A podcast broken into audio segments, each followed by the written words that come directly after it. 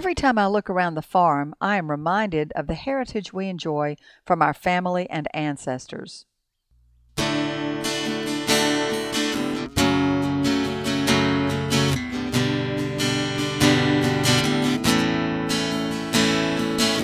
Welcome to Longleaf Breeze, subsistence farmers using three simple principles approaching but never reaching subsistence. It's gotta be fun while we're doing it, and we don't make all misstatements. And now, Lee and Amanda Borden. Thanks, Adrian. Welcome to our podcast of June the 5th, 2014. We were putting up some soup we had made yesterday in Aunt Own's pot. Aunt Own was your uh, great aunt Right, my great aunt, my grandmother's older sister. who had lost her husband early in her life, relatively early Well, in her life. Not super early, but before she would have liked to, let's say. Okay, and before I knew her. Right, yes, you never got to know Uncle Luke, and she never had any children. and we inherited a cast aluminum pot from her, along with several other things. I think you told me that we're still using her china. Oh, yes, we have a lot that um, Aunt Own loved her nieces and nephews, and uh, many of us were the recipients of her, uh, the physical things she left behind that she loved so much. So um, make, I think of her often. And we think of her every time we use that pot. And we use that pot nearly every time we make any sort of soup or stew, uh, including last night. And uh, it just got us thinking about all the ways that our parents and ancestors supported us, and as a result, are still providing support to us. And when you said Aunt Own, you did say that rather hurriedly. Her real name, her full name was Emma Ione Faulkner. And, well, that was her maiden name, but I just thought that was neat. But we always called her Aunt Own. Yeah, her name is spelled I O N E, but I've always known her as Own. And then she married Luther Childs. So she was, they were Uncle Luke and Aunt Own Childs. And up in the lodge, we still have the Jenny Lind bed that you inherited from. it's really, it was my great grandmother's. And um, it, I met it for the first time in my grandmother's house. We're not sure exactly what year it um, was made or when they bought it, but my earliest childhood memories uh, include having great granny sleeping on that bed. And um, the bedroom where it was, Mama reminded me it was on Grand Grand's house on Holt Street in Montgomery. That actually was one of the old style. They had a sleeping porch on the back. The back bedroom was actually a, a sleeping porch for Like a you know, screen porch. Yes, well, it wasn't screen, but it had windows on all sides, and you could tuck that one of those beds, which is where I usually slept, into the the completely uh, the, the the end that was completely surrounded by windows, so that in the hot summertime, and she had what sixteen foot ceilings, so that in the winter in the hot summertime the air flowed through and it's just very pleasant. But anyway, that bed was there, and um, it is a Jenny Lind. Um, I, I'm assuming at least early 20th century, possibly before then. Don't know. I'm not an expert, furniture expert. But what's made us think about that bed more recently is that I ordered a um, through eBay um, a little trundle bed to go with it, a Jenny Lind trundle bed, and I'm going to enjoy using that. Right now, it's in plastic out on the porch, and we need to put it together and get it installed. And who knows, maybe we'll get a photo of it to put up on the website so you can see it when we finish up. Uh, the uh, one of the other things that's up in the lodge is the chair that I used through most of well all of law school and for a good bit of our life after law school. Uh, it was one of the main chairs in our living room, and we've always enjoyed it. It's very comfortable. It was in your mother's house, and it's been recovered about umpteen times. I don't know, how, but right now we finally the covers kept wearing out with your sitting in it so much, so we finally covered it in leather, thinking that should be its so we hope covering. it will last this time. Um, in fact, I guess most of our furniture has come from family members on one side of the family or the It other. has. We've had to add a couple of new beds as we've expanded and and uh, you know, we've had some furniture fall apart and bookcases and that kind of thing. Not necessarily, but we have we've got a pretty good bit from our relatives, and we we treasure it. We we cherish it. Um, another this is this is probably less tangible, but uh, since we're talking farming here, every time I go out in the garden, practically, or to plant anything, I think about my grandmother, who was um, such a good um, gardener. She her ornamentals were beautiful, and because I didn't know her during her years of living in Troy, and especially during the Depression, when she grew a lot of their food um, for the house. Uh, I didn't know her gardening tips, and I certainly wish I had asked her about it um, when I was younger, but I didn't. I didn't care that much then, as I've discussed several times on Oh, the I know, and, and, and we've talked before about how much we could have learned from our elders about growing techniques if we had only had the sense to ask them and listen to their knowledge. Yes, Um, not just my grandmother, but my stepfather Harold, who was quite the gardener. Your mother, who was quite the gardener. my father. Your See, father, my father too. was a farmer growing That's right. up. There's so much we could have learned from him. And uh, my uncle, uh, grand grand's brother, my mother's, uh, I mean, grand grand's son, my mother's brother. Uh, he, actually, he lived long enough to give me a few tips about tomatoes, and I'm grateful for that. And uh, he gave me um, their Rodale's organic gardening book uh, when we started doing this, and I mean, it was from the 50s or something but you know it's amazing how much hasn't changed. So we're just we i'm constantly reminded of how much brain power there was in our family about s- gardening. And speaking of books, we enjoy a, a generous library, uh, courtesy of a lot of people who have given us, books. But one of the main contributors is my Uncle David, who was an, a wonderful collector of books, who gave most of his to my cousin David and his wife Betty. And then we inherited from them when they downsized their home.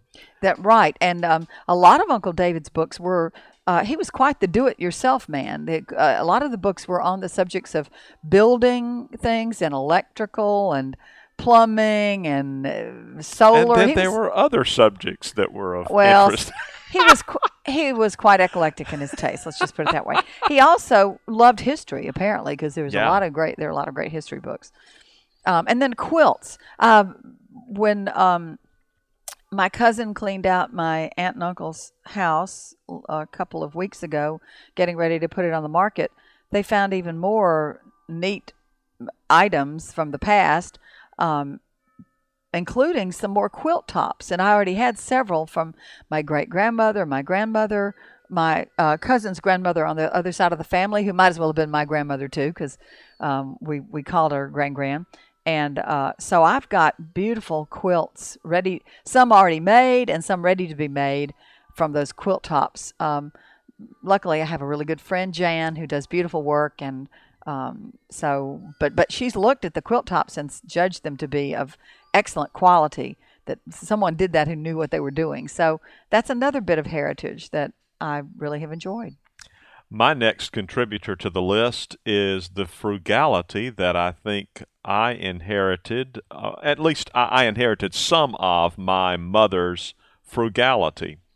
Uh, one of our favorite stories about Mama uh, is um, the time that she had a broken shoelace, and she wore a a pair of shoes, one of whose laces was broken, for six or seven weeks.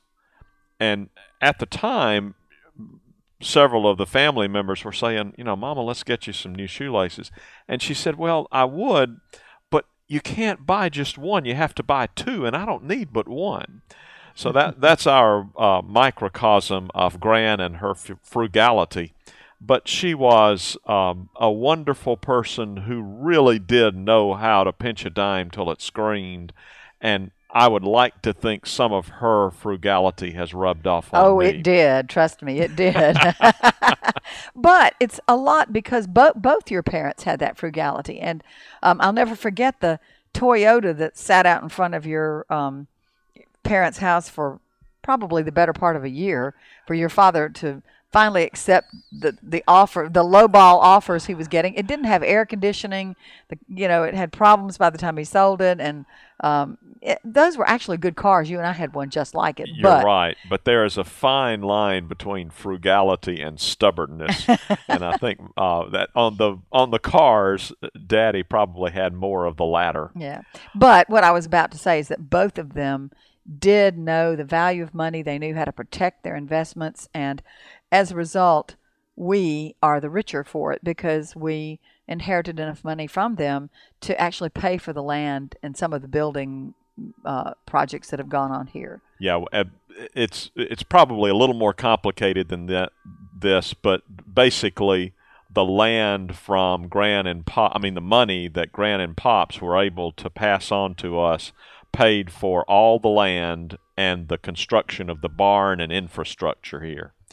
And um, then everything else we've paid for out of our earnings. And that makes me want even more to make this place a success and be able to show it to people because it is something that we know wouldn't have been possible as it is now without theirs. And yes, we've added our own blood, sweat, and tears and money from, to this place as well. But the point is, it it all got started because, and we were, it was possible to buy the land when we did because of their passing that along to their offspring. Yeah. You mentioned, and I had forgotten, that the chairs we use when we play with the whistle stop polka pickers are from our parents. I should clarify you don't always have to bring your own chair to everything, but but there are some festivals and um, music gigs and that kind of thing every now and then when you're supposed to bring your own chair and if you play the mountain dulcimer or if you've ever seen somebody uh, the position in which you have to hold the instrument you don't want arms in the chair you need to be able to like move your elbows around and have that instrument laid across your lap so um, they just had the perfect old chairs, two of them, one for you and one for me, that have the that are just uh, so well made. I told you the other day, I said they just don't make chairs like this anymore. And the other nice thing about those chairs is they fold up rather small so that you can fit them easily into the trunk. And they're solid. They are heavy to carry around, but again, it's it's the quality that we just don't see anymore. We have a beautiful reed organ that was actually originally your grandmother's, circa 1900, which your grandmother and one of her daughters ref- had refurbished, mm-hmm. and we enjoy that. And it's definitely part of the um, heritage that we have benefited from and is Ordered added to our from musical. The Sears and Roebuck catalog in 1900 something. Isn't that amazing though? I mean, early, like around 1900. Seriously, it was that early. Yeah. To think that there was a time you could order that from Sears and Roebuck. And the guarantee was signed by Mr. Sears. We still have that in the uh, music compartment, which is kind of cool. Yeah. And then my dad, this is a much smaller instrument, but we'll talk about that one. My father played the harmonica, and we actually inherited his harmonica, and it was one of the, he bought it in Germany. Beautiful instrument. And I think one side, it's kind of an oversized one. One side's in the key of G, and the other side's in the key of C. So um, that's not only did we inherit what musical talents we have from our parents, but um, we inherited some instruments from them. And we thought we had lost that, but I found it a couple of weeks ago in the desk of the lodge, so I was real glad to stumble upon it again. And of course, there are many legacies uh, that are less tangible, but nonetheless important, that come from ancestors. Even if they, even if we can't, you know, trace our direct ancestry to someone, we know that it's there because of someone who lived in the past who helped us gain that knowledge. For example, I am planting a Three Sisters garden. I've tried it before, not as successful as I'd like it to be. I'm trying it again, and I'm happy to report that my corn is up, which is the first step. So Three yay. Sisters being corn, beans, and, And squash, squash planted or pumpkin, together, right? Planted together, so that the idea but being not necessarily simultaneously. No, in fact, not simultaneously, which is the mistake I made before I planted them simultaneously. You let the corn get up a bit, and then you plant your pole beans, and then the idea is you train the pole bean to climb the corn stalk, and then you plant your squash every seventh hill little cluster. You because it, it's kind of a it spreads out so much you don't plant it too close, and the squash, um, the third sister serves to um, just cr- create enough shadow that it keeps the weeds down, shades the, the ground, and also holds in moisture.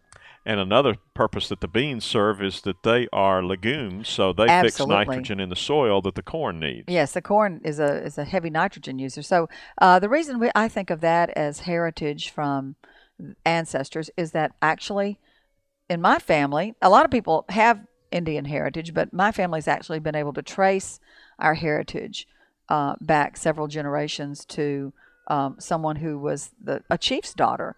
And so I, I'm assuming, okay, she used that technique somewhere along the way. You bet. Uh, most of the um, many of the tribes in North America did use the Three Sisters design. The one I'm using right now is an Iroquois, but um, there are different tribes that have been known to employ the Three Sisters, and actually, their descend their direct descendants will go around and tell you about how to plant them.